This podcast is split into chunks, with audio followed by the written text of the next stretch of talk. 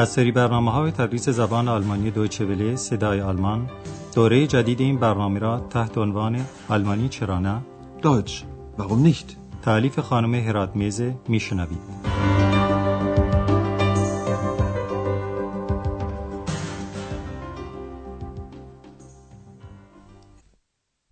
شنوندگان عزیز سلام عرض می کنم. در درس امروز شما را بدون مقدمه به ایالت براندنبورگ می‌بریم که یکی از پنج ایالت جدید جمهوری فدرال آلمان محسوب میشه. عنوان درس امروز هم این است. براندنبورگ واسر، زاند und کارتوفل یعنی براندنبورگ سرزمین آب و شن و سیب زمینی. به گزارش آندراس درباره این ایالت گوش کنید.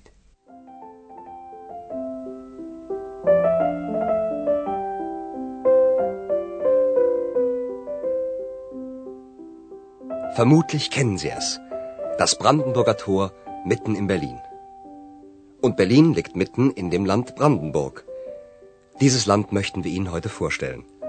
Reisen Sie mit uns durch Brandenburg. پس آندراس از شما دعوت به مسافرت به براندنبورگ میکنه. Reisen Sie mit uns durch Brandenburg. او میخواد داسلند براندنبورگ یعنی ایالت براندنبورگ رو به شما بشناسونه یا به قول آلمانی ها معرفی کنه. Dieses Land möchten wir Ihnen heute vorstellen. برلن که در زبان آلمانی برلین خوانده میشه در وسط ایالت براندنبورگ قرار داره. Und Berlin liegt mitten in dem Land Brandenburg. پس محل یا موقعیت جغرافیایی براندنبورگ که در زبان آلمانی لاگ خوانده میشه خیلی مناسبه چون برلن در وسط اون واقع شده. حالا شما گوش کنید که برلن برای ایالت براندنبورگ چه نقشی داره و به واجه های بین المللی که در زبانهای مختلف مشترک هستند توجه کنید.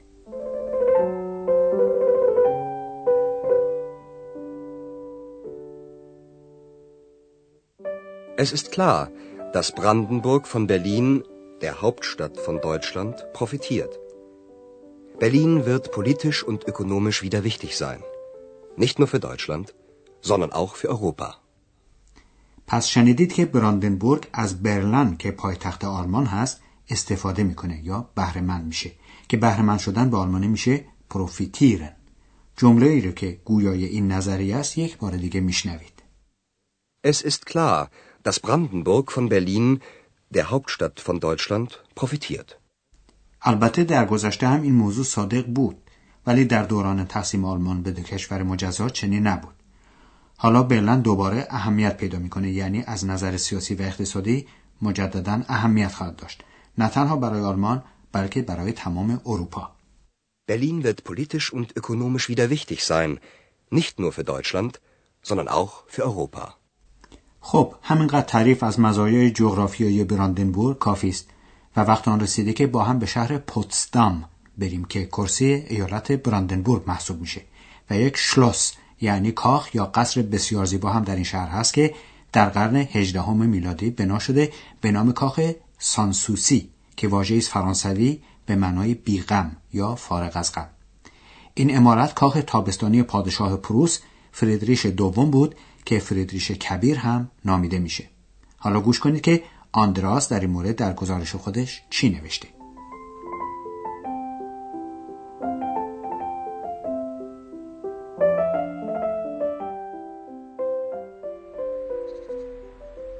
Wir sind jetzt in Potsdam, der Hauptstadt von Brandenburg. Hier gibt es ein wunderschönes Schloss. Sanssouci heißt es.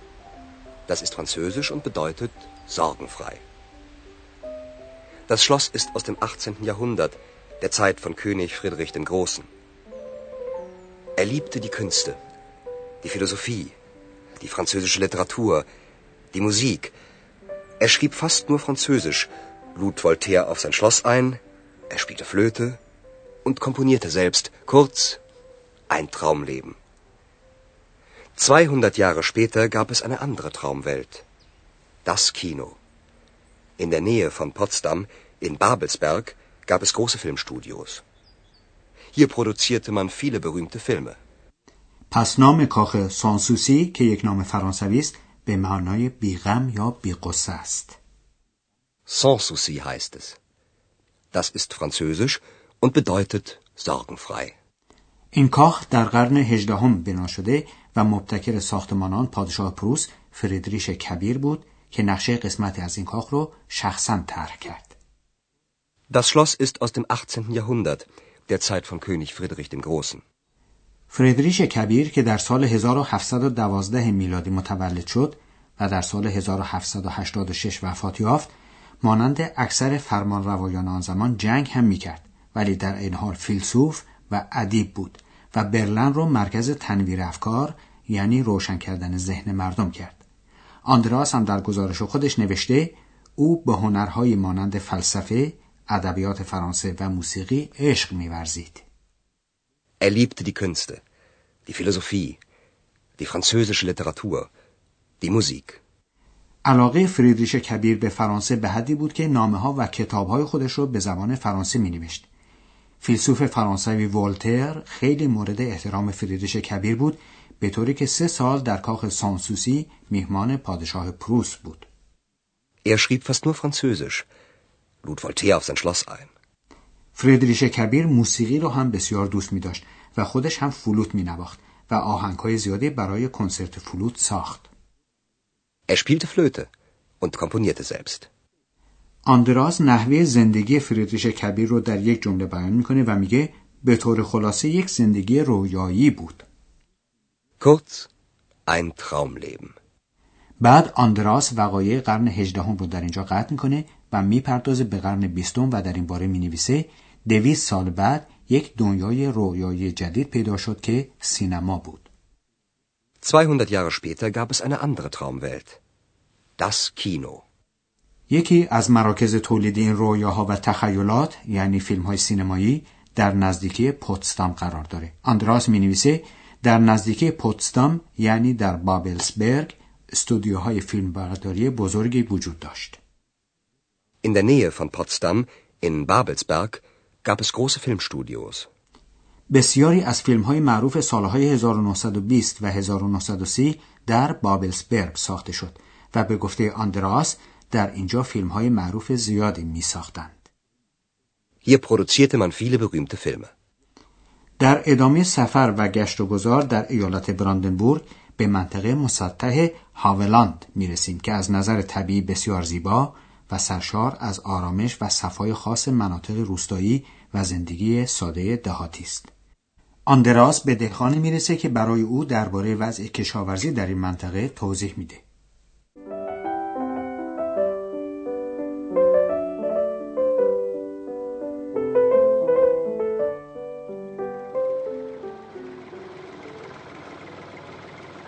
Äpfel, wunderschöne Äpfel aus dem Havelland.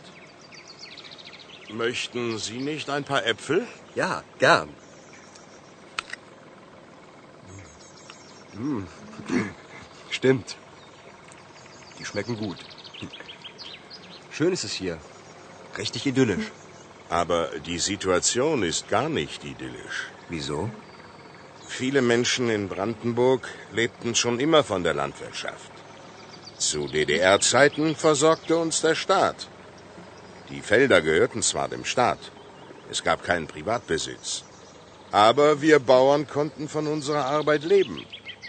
Seit 1990 ist das Land wieder in Privatbesitz und die Konkurrenz ist hart. آندراس از زیبایی منطقه هاولان محسوس شده و میگه اینجا چقدر زیباست واقعا سرشار از سادگی و آسایش روستایی است Schön ist es hier. Richtig idyllisch. ولی این ظاهر زیبا و آرام با واقعیت وضع کشاورزی در این منطقه مطابقت نداره و در ایالت براندنبورگ که منطقه کشاورزی بود و هست مردم از وضع خودشون راضی نیستن Viele Menschen in Brandenburg lebten schon immer von der Landwirtschaft.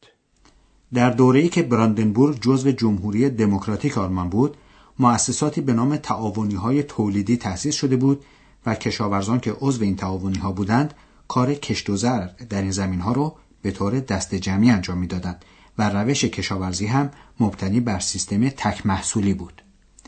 کشاورز طرف صحبت آندراس هم میگه در زمان جمهوری دموکراتیک آلمان دولت معیشت ما رو به عهده گرفته بود یا دولت احتیاجات ما رو تأمین می‌کرد و دقت می کنید که در زبان آلمانی جمهوری دموکراتیک آلمان به اختصار DDR خوانده می‌شد.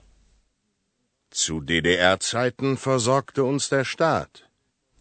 در سال 1947 میلادی دولت آلمان دموکراتیک سابق از صاحبان اراضی سلب مالکیت کرد و به قول کشاورز اهل براندنبورگ زمین مال دولت بود و مالکیت خصوصی وجود نداشت.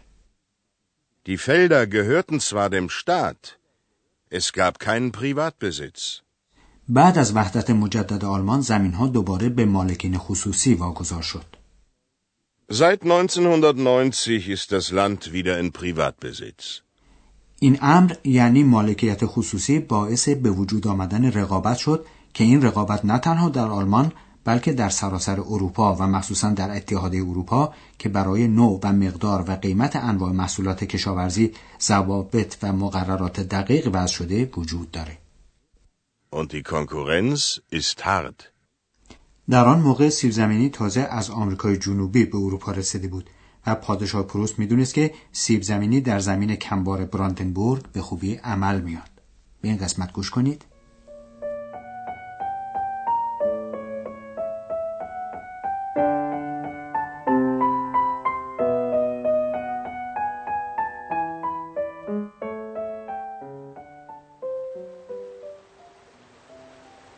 Und schon sind wir an der Oder. Da passierte vor über 250 Jahren Folgendes. Der König Friedrich der Große befahl damals den Bauern, dass sie Kartoffeln anbauen sollten.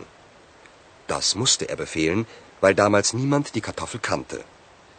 Aber bevor es soweit war, musste man das Land trockenlegen. Das dauerte sechs Jahre. نتیجه این شد که سیب زمینی به صورت ماده غذایی محبوب آلمانی ها درآمد. ولی در 250 سال قبل لازم بود که فریدریش کبیر برای این کار دستور بده یا فرمان صادر کنه که دستور دادن به آلمان میشه بفعلن. Der König Friedrich der Große befahl damals den Bauern, dass sie Kartoffeln anbauen sollten. این کار به دو علت مشکل بود. یکی اینکه در آن زمان کسی سیب زمینی رو نمیشناخت. Das musste er befehlen, weil damals niemand die Kartoffel kannte. اشکال دیگر کشت سیب زمینی این بود که زمین های پرآب و نیمه باطلاقی این مناطق رو باید زهکشی می‌کردند یا میخشکاندند که این کار یعنی زهکشی زمین با آلمانه میشه تراکنلگن. Bevor es soweit war, musste man das Land trockenlegen. Das dauerte sechs Jahre. از براندنبورگ به شهر ایزن هوتنشتات میریم که شهری صنعتی و به معنای واقعی کلمه روی زاند یعنی شن بنا شده.